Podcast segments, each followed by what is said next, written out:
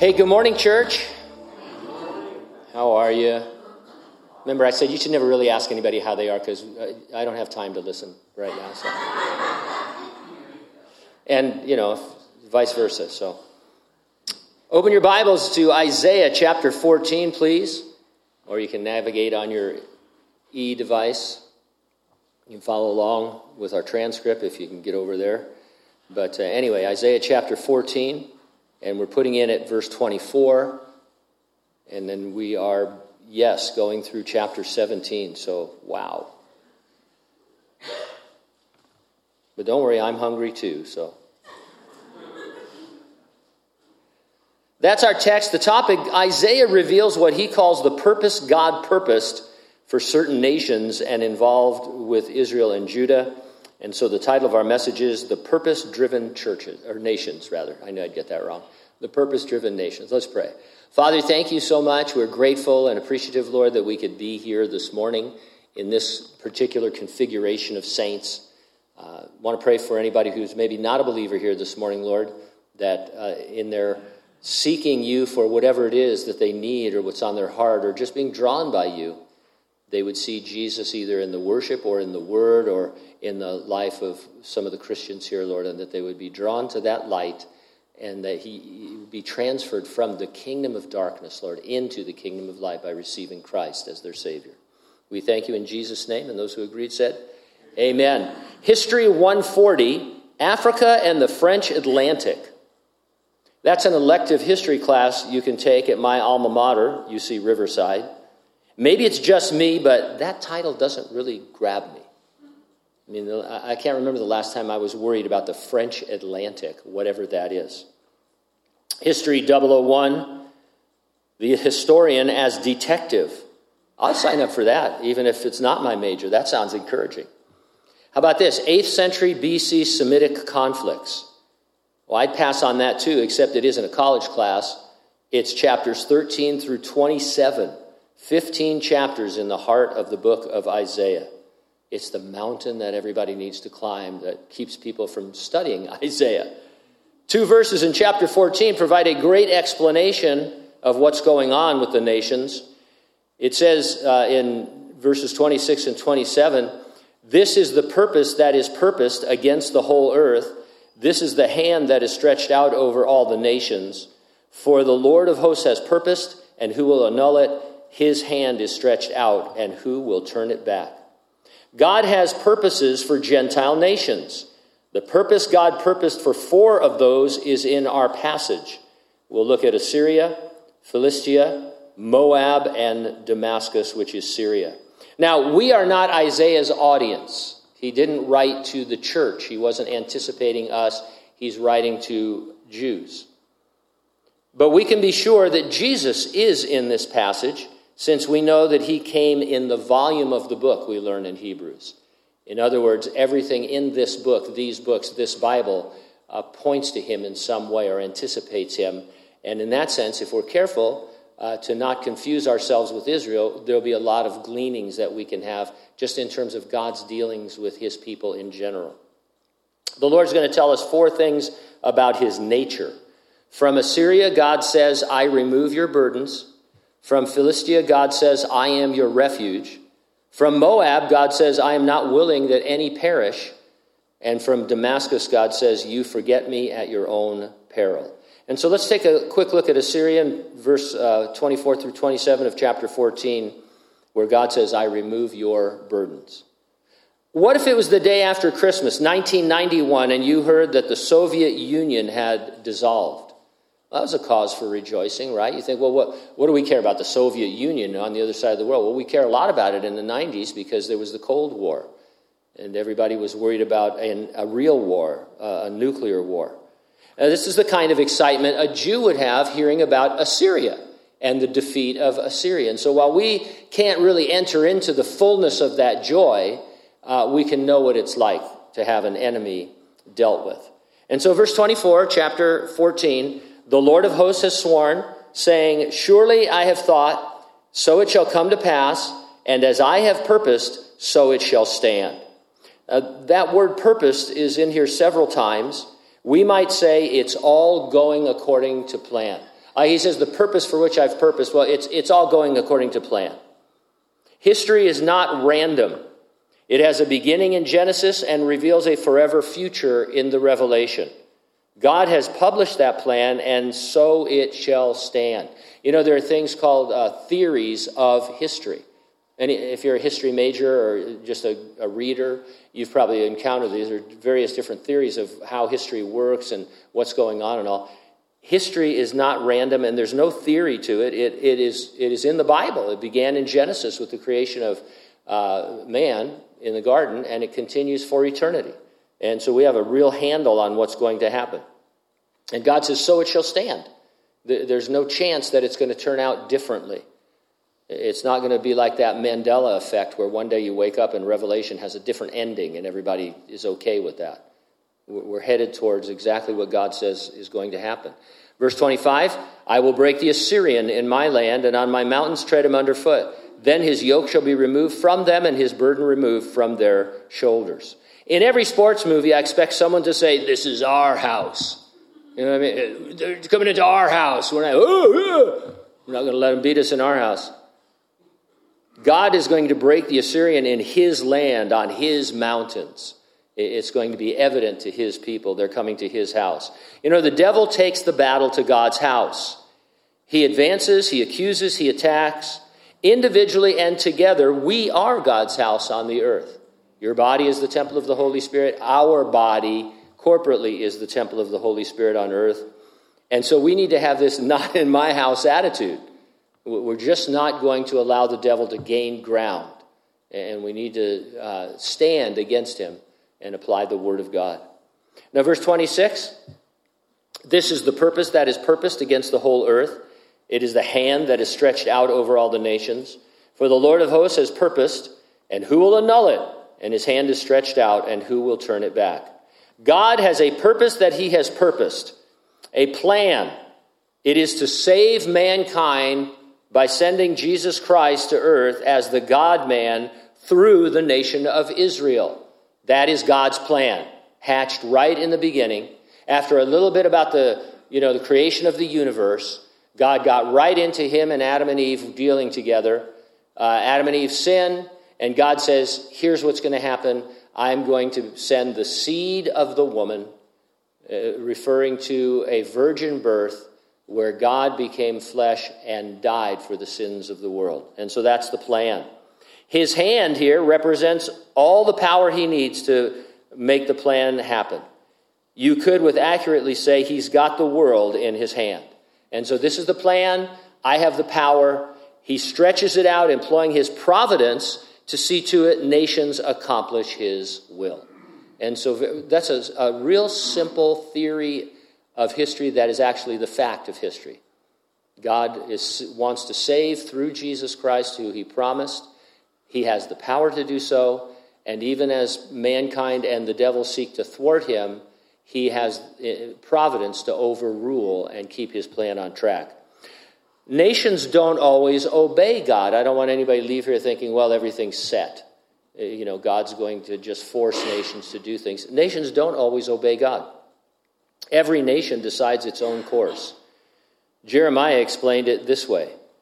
The, this is Jeremiah 18. He says, The instant I speak concerning a nation and concerning a kingdom, to pluck up, to pull down, to destroy it, if that nation against whom I have spoken turns from its evil, I will relent of the disaster that I have thought to bring upon it. And the instant I speak concerning a nation and concerning a kingdom, to build and to plant it, if it does evil in my sight, so that it does not obey my voice, then I will relent concerning the good which I have said it would benefit it. Uh, people often wonder, they ask, where is the United States in Bible prophecy? Uh, you need to start saying, well, we are in Bible prophecy. The United States is absolutely in Bible prophecy in Jeremiah 18 where we are, it hurts our pride a little bit, but we are lumped together with all the other Gentile nations of the world. And we understand that God has a specific purpose for our nation. We may not know exactly what it is, or obviously we've kind of lost track of it at this point, but uh, like, like, other nations. And um, if we obey God, He'll bless us, and if we disobey God, He can't bless us. It's as simple as that. And so the United States, absolutely in prophecy in Jeremiah 18, we decide our own course based on our uh, godliness or righteousness or lack thereof.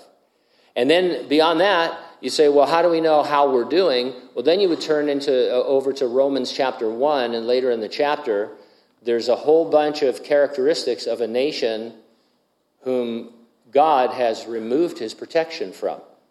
He doesn't say, I'm going to judge you or I'm going to send fire and you know, brimstone. He just says, You don't want to uh, know me?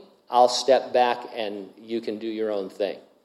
Uh, and, uh, you know, it doesn't take long for human beings to destroy everything that's good.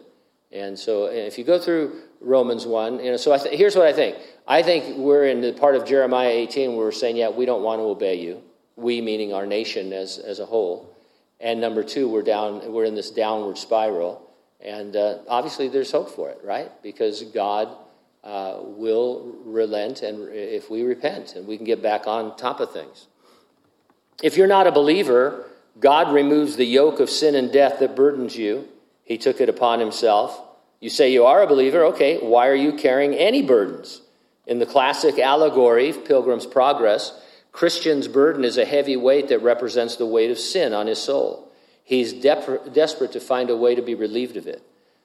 Along the way, he meets various characters who offer him advice and guidance, and he encounters many obstacles that test his faith and resolve.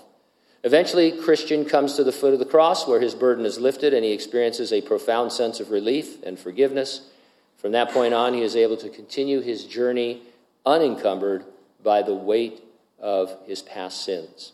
Martin Luther said, Either sin is lying on your shoulders or it is lying on Christ. And if it is resting on Christ, you are free. And so God uh, takes your burdens. Philistia, or the Philistines, I am your refuge. If any nation was the arch enemy of God's people, it was the Philistines. Their animosity towards one another is illustrated nicely in the story of David versus Goliath, Goliath of Gath, the Philistine giant. So, verse 28 this is the burden which came in the year that King Ahaz died. Do not rejoice, all you of Philistia, because the rod that struck you is broken.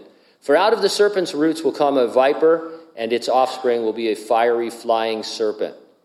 The phrase all of you is an accurate one because Philistia, uh, the Philistines, were a confederation of cities Ashkelon, Ashdod, Gaza, Ekron, and Gath. They weren't one uh, nation with a capital, they were a confederation of various city states.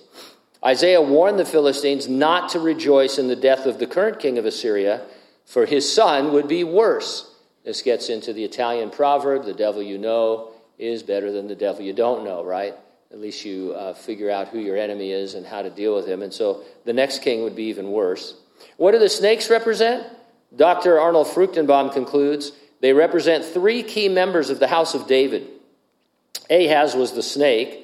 Under him, territory was lost to the Philistines.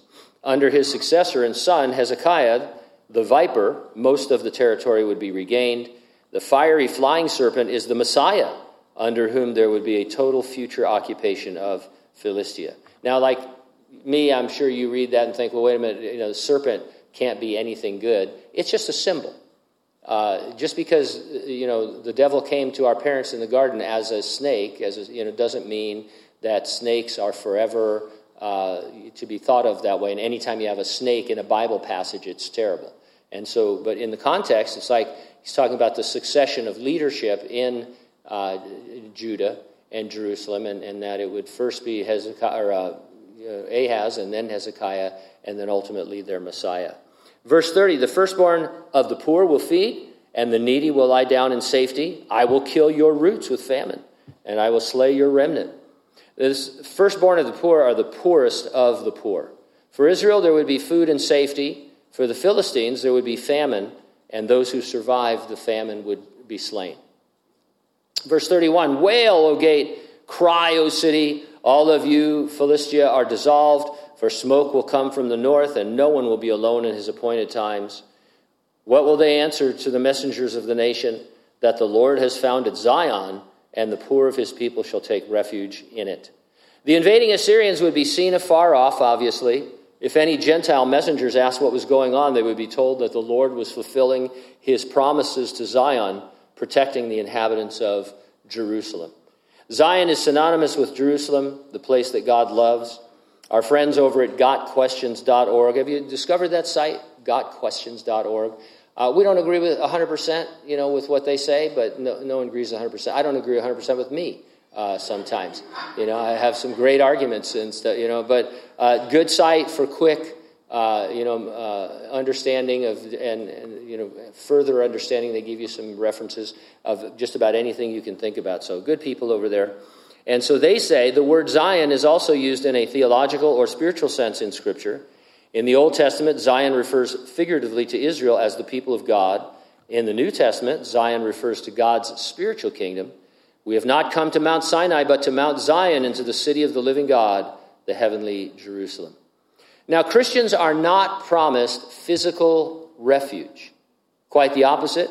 Jesus told us that we would have tribulation in the world, not be in the tribulation, but we would have tribulation, trouble in the world.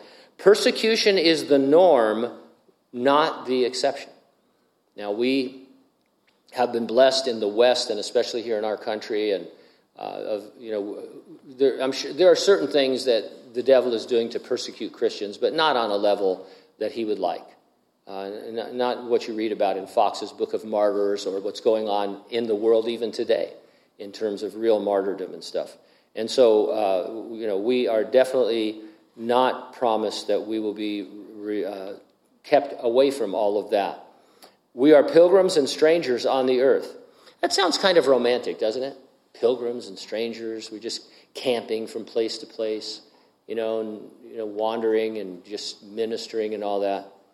Uh, do you think of yourself as a refugee? That's not so romantic. I've never seen a romantic refugee camp where people are, you know, uh, happy about it carries a much different connotation. Our church, that means the people, not the building, we're a refugee camp. And uh, the thing is, you won't seek Jesus as a refuge if you don't see yourself as a refugee, right? Refugees are people who need refuge. And when Jesus says, I'm your refuge, he says, Seek me. Uh, all the things that you're going to be going through, come to me. Forget the answers that the world wants to give you. Struggle with me. That's the other thing. That's one of the real problems. Sometimes I think the world, I'm just talking in general now, so hopefully, you know, nobody will get upset by this, but the world sometimes thinks, hey, you know, we're going to get to the bottom of this, and, and by hard work, and we're going to meet once a week, and we're going to do this, and we're going to do that, and we're going to really take this on.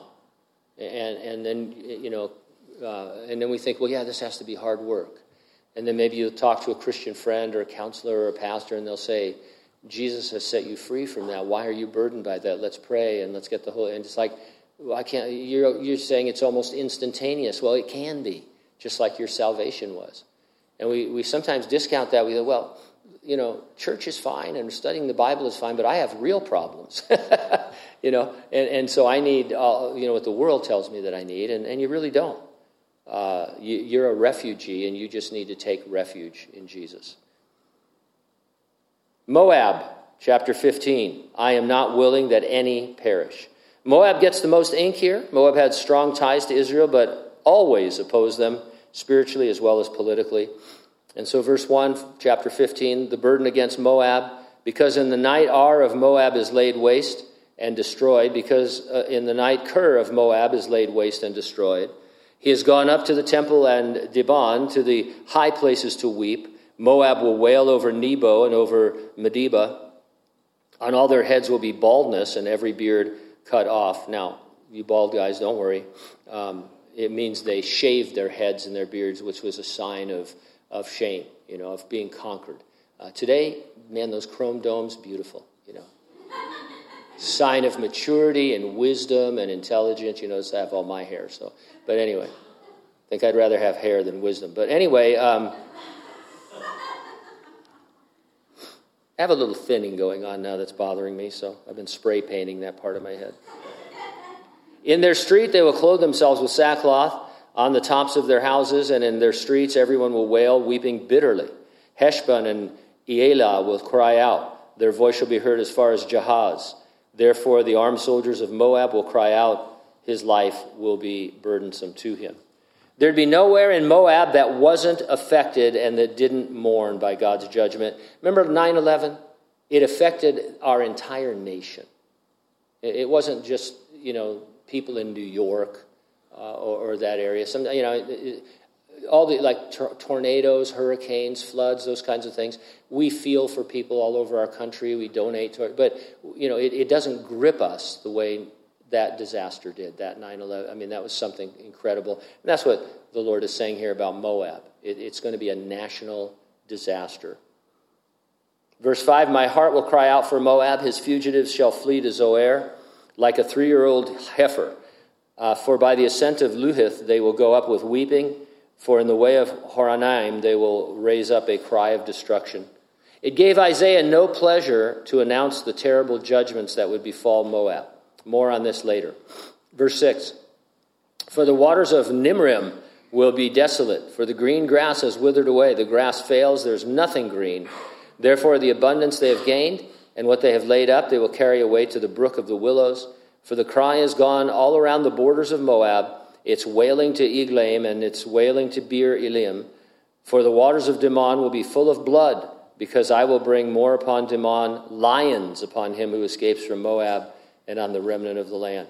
So Moab here is described as fleeing with whatever they could take. I mean, it's a typical scene in this type of warfare. And some of them seem to escape until the wild lions got them. I mean, this is, uh, you know, it's like going from bad to worse, right? I mean, hey, we, we escaped the uh, judgment that came upon us, and the next thing you know, they were eaten. Uh, I was watching a movie the other night, I forget, uh, uh, but um, there was a scene where uh, they're in Africa and they're, you know, they're a rhino knocked over their jeep or something, and they're trying to get up to where they can get a signal on their walkie-talkie, and um, these two guys are just talking, and just all of a sudden, this cheetah came out of nowhere and just devoured this one guy. Remember the first time? Maybe you've never seen that because you're a Christian and you don't watch movies. But uh, do you remember the first time in a movie or on television that they showed a, a, the the car accident happen? You know, where you're sitting there and you look up, bam, and the car's right in your face. Maybe you just jump out of your seat. You know, it was awesome. But uh, same thing with this. It was like, wow, where did that? The movie was no good until that happened. Then I wanted to watch it some more, you know. But anyway, uh, that's the idea. Say, hey, we escaped, and then they're attacked by lions. I mean, man, just repent. Verse 1 of chapter 16 Send the lamb to the ruler of the land, from Sela to the wilderness to the mount of the daughter of Zion. To send lambs up to the mount of Zion meant to pay tribute as a sign of submission. Isaiah admonished Moab to submit and pay tribute to Israel or Judah rather, by sending lambs. They were given a choice. You'll find Moab here, uh, more than the other nations, are given a choice. Verse 2 For it shall be as a wandering bird thrown out of the nest, so shall be the daughters of Moab at the fords of Arnon. Take counsel, execute judgment, make your shadow like the night in the middle of the day, hide the outcast, do not betray him who escapes. Let my outcasts dwell with you, O Moab, be a shelter to them from the face of the spoiler. For the executioner is at an end, devastation ceases, the oppressors are consumed out of the land. In mercy, the throne will be established, and one will sit on it in truth in the tabernacle of David, judging and seeking justice and hastening righteousness. Now, suddenly, it's Moab being told, Let my outcasts dwell with you. That, plus the mention of the tabernacle of David, is a clue that this passage is a far future prophecy of the kingdom age. Now, imagine a poor Jew listening to this. Uh, they didn't have it on their Kindle. Uh, they couldn't buy the paperback, you know, and, and, they would have to listen to this and hear this. And, and I mean, we look at this and we struggle with, well, what's he talking about? They, and they don't even know the future the way we know the future, right? They, they don't have an outline of the future uh, in terms of the rapture of the. In fact, the, the, church is a mystery, so they can't even know anything about the rapture.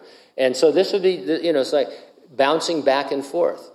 Uh, but that's how God desired to bring prophecy, not, not in some weird Nostradamus, unintelligible manner, but in a way where you you have to apply your intelligence to say, oh, wait a minute, there seems to be a change of speaker or a change of context or a change of direction here. And, so, God, you know, because God can talk about the past, the present, and the future all in the same breath, right? Because it's all His. And I have no idea how God and time work out. I mean, we're not getting into that, but you understand. And so all of a sudden, he's talking about Moab being a friend to Israel and sheltering Jews. And so obviously, we're looking at the kingdom age, or prior to the kingdom age, rather, during the time of Jacob's trouble, when Israel needs to seek refuge from her enemies. Satan will be cast down to earth, and he vents his anger towards them. Those who befriend them by so much as giving them a cold cup of water, God will honor and bless. Now, coming back from the future, verse 6, we have heard the pride of Moab. He is very proud of his haughtiness and his pride and his wrath, but his lies shall not be so. Therefore, Moab shall wail for Moab. Everyone shall wail. For the foundations of Kir Hareseth you shall mourn. Surely they are stricken. For the fields of Heshbon languish, and the vine of Sibmah. The lords of the nations have bra- uh, broken down its choice plants which have reached to Jazer and wandered through the wilderness. Her branches are stretched out, they're gone over the sea. Let's skip down to verse 12 for a minute. And it shall come to pass when it is seen that Moab is weary on the high place, that he will come to his sanctuary to pray, but he will not prevail. Instead of turning to the Lord, Moab sought her own useless gods. Unbelievers turn to the useless methods of this world for help. We don't need to we shouldn't. But unbelievers, they, they need help, spiritual help. They don't, they don't know, you know, but I think a lot of people know that there's something wrong with them. They can't put their finger on it, or the devil comes in and starts to say, no, no, no, don't listen to that. You're fine, or whatever. And, and you know, there's that warfare going on, but, um, you know, uh, they don't know wh- where to turn, and so they, they turn to the world's religions. And they say, oh, yeah, yeah, we can help you you, I gave you that example a couple of weeks ago, I think, of you know the monks that mummify themselves. Yeah, all you have to do is be that spiritual. To you need to just mummify yourself, and you'll go to heaven. Uh, all religions want you to do something, and it's, it's, something you can't do, even if you wanted to, and yet they try and give you hope. Uh, philosophy, psychology, whatever it is, don't, just turn to the Lord. The religions, the philosophies, the psychologies of the world can sometimes reform you but they can never transform you. Only God can transform you by giving you his gift, God the Holy Spirit. This is the word which the Lord has spoken concerning Moab since that time. But now the Lord has spoken, saying, Within three years, as the years of a hired man, the glory of Moab will be despised with all the great multitude, and the remnant will be very small and feeble. Isaiah gave this prophecy, then sometime later received more of it. Always be growing in knowledge. Receive more from the Lord. Don't ever think yet you've solved something. Get deeper into it. I'm not saying you don't have the answer, but get deeper into the answer and understand it. My heart will cry out for Moab, Isaiah said in verse 5 of chapter 15. We skipped that, but now we return to verses 9 through 11, where he says, Therefore I will bewail, uh, bewail rather the vine of Sibmah with the weeping of Jazer. This is 16.9. And I will drench you with my fears, O Heshbon and Elealeh, for battle cries have fallen over your summer fruits and your harvest. Gladness is taken away, and joy from the plentiful field. And the vineyards there will be no singing, nor will there be shouting. No treaders will tread out the wine in the presses. I have made their shouting cease. Therefore, my heart shall uh, resound like a harp for Moab, and my inner being for Kirhaz. God's prophets felt their messages. It helped them to be able to reveal the heart of God, not just his hand. He takes no pleasure in the death of the wicked. God wanted to save them. We would say that he was not willing that any should perish, but that all would come to repentance and believe him. We must constantly remind ourselves that unbelievers cannot obey God. If they misunderstand us and mistreat us and persecute us, they're only acting according to their nature, their sin nature. So before you look at somebody and say, my boss is really, you know, a bummer, yeah, if he, is he an unbeliever? Yeah, well, it's a good thing he didn't fire you or punch you in the face or do something worse because he, you know, they're unbelievers and they can't act like Christians, not consistently. It's their nature. We had dogs for many years, Siberian Huskies. I don't recommend it. I never thought I'd be a cat guy. In a moment of temporary insanity, Pam bought a cat at PetSmart a few years ago. Then we had another cat. Somehow, this little kitten was under a bush in our backyard going, There's nothing you can do to get rid of a cat except kill it, and I'm not into that. And so, this little kitty, Cora, is my cat. Now, I used to get carried around the house. She was on my shoulder. Such a cute little kitty. And, uh, you know, cats, if you're online at all, you see all these things about cats, all the crazy things cats do, you know, like knock things off tables and tear up your curtains and all that. That's what cats do. I can't even get mad at them. It's my fault. If I have curtains, that's my fault. Right? I mean, I know that cat is going to tear up those curtains or any kind of cloth furniture. That's my fault. Well, oh, honey, I'm sorry. I should have gotten uh, metal furniture, I guess. But Every day they get the zoomies, you know, where they're running around the house knocking stuff. One of our cats is very nimble. The other cat, my cat, is very non-nimble. And so, anyway, you know, this it's it's anybody you're dealing with that's not a Christian. Their nature is evil, wicked. They're in their sin nature, and so what, what can you expect from them? The unsafe sinners all around you cannot do anything but sin. They need a new nature. They must be born again and receive God the Holy Spirit. And through Moab, we see that God is reaching out to them. Damascus, you forget me to your own peril. The northern kingdom of Israel was also referred to as Ephraim. They and Damascus, the capital of Syria, had been allied against Judah. Both would be besieged and deported by Assyria. Israel was singled out for special rebuke since they had forsaken the Lord. We Christians, born again, should be held to a higher standard. If you're being held to a higher standard, even if it's not fair, life isn't fair. And you should be held to a higher standard. I should be held to a higher standard uh, because of who we know. The burden against Damascus, verse 1 Behold, Damascus will cease from being a city, and it will be a ruinous heap. The cities of Aroer are forsaken. They will be for flocks which lie down, and no one will make them afraid. The fortress also will cease from Ephraim, the kingdom from Damascus, and the remnant of Syria they will be as the glory of the children of Israel, says the Lord of hosts. It was brother against brother in the promised land. Other Christians are not the enemy. You'd never know that if you're on social media. Uh, the, Twitter and uh, these other sites, I'm on them, but they empower people to be weird and to say horrible things to each other uh, and belittle each other. And so don't go get drawn into that. You don't need to defend yourself. In that day it shall come to pass that the glory of Jacob will wane and the fatness of his flesh grow lean. I wish that would happen to me. It shall. That's a new diet plan. The fatness of the flesh growing lean. Keep clicking until you get 59.95. Uh, it shall be as when the harvester gathers the grain and reaps the heads with his arm.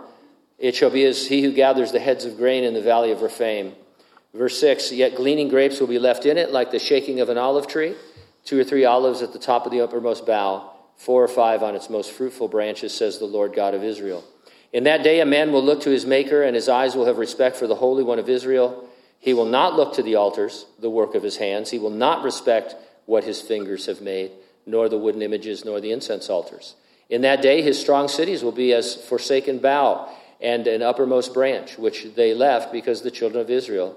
And there will be no, des- excuse me, there will be desolation because you have forgotten the God of your salvation and have not been mindful of the rock of your stronghold.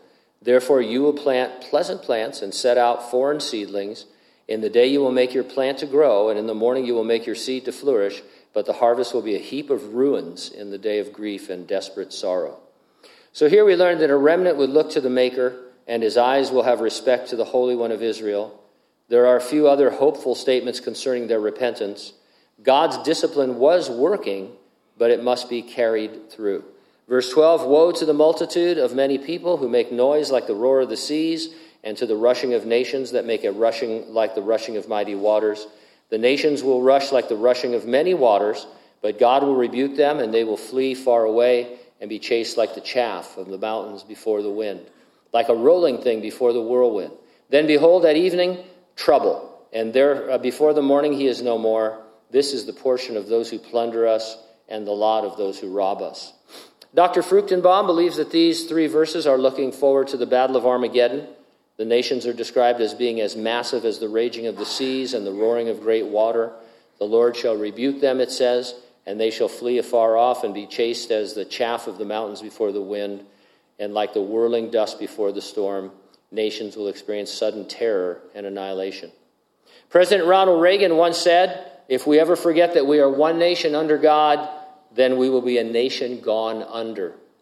Isaiah warned, You have forgotten the God of your salvation and have not been mindful of the rock of your stronghold. The Hebrew word translated forgotten can mean to mislay, to be oblivious from want of memory or attention. It is a willful forgetting. Our beloved United States is willfully forgetting God.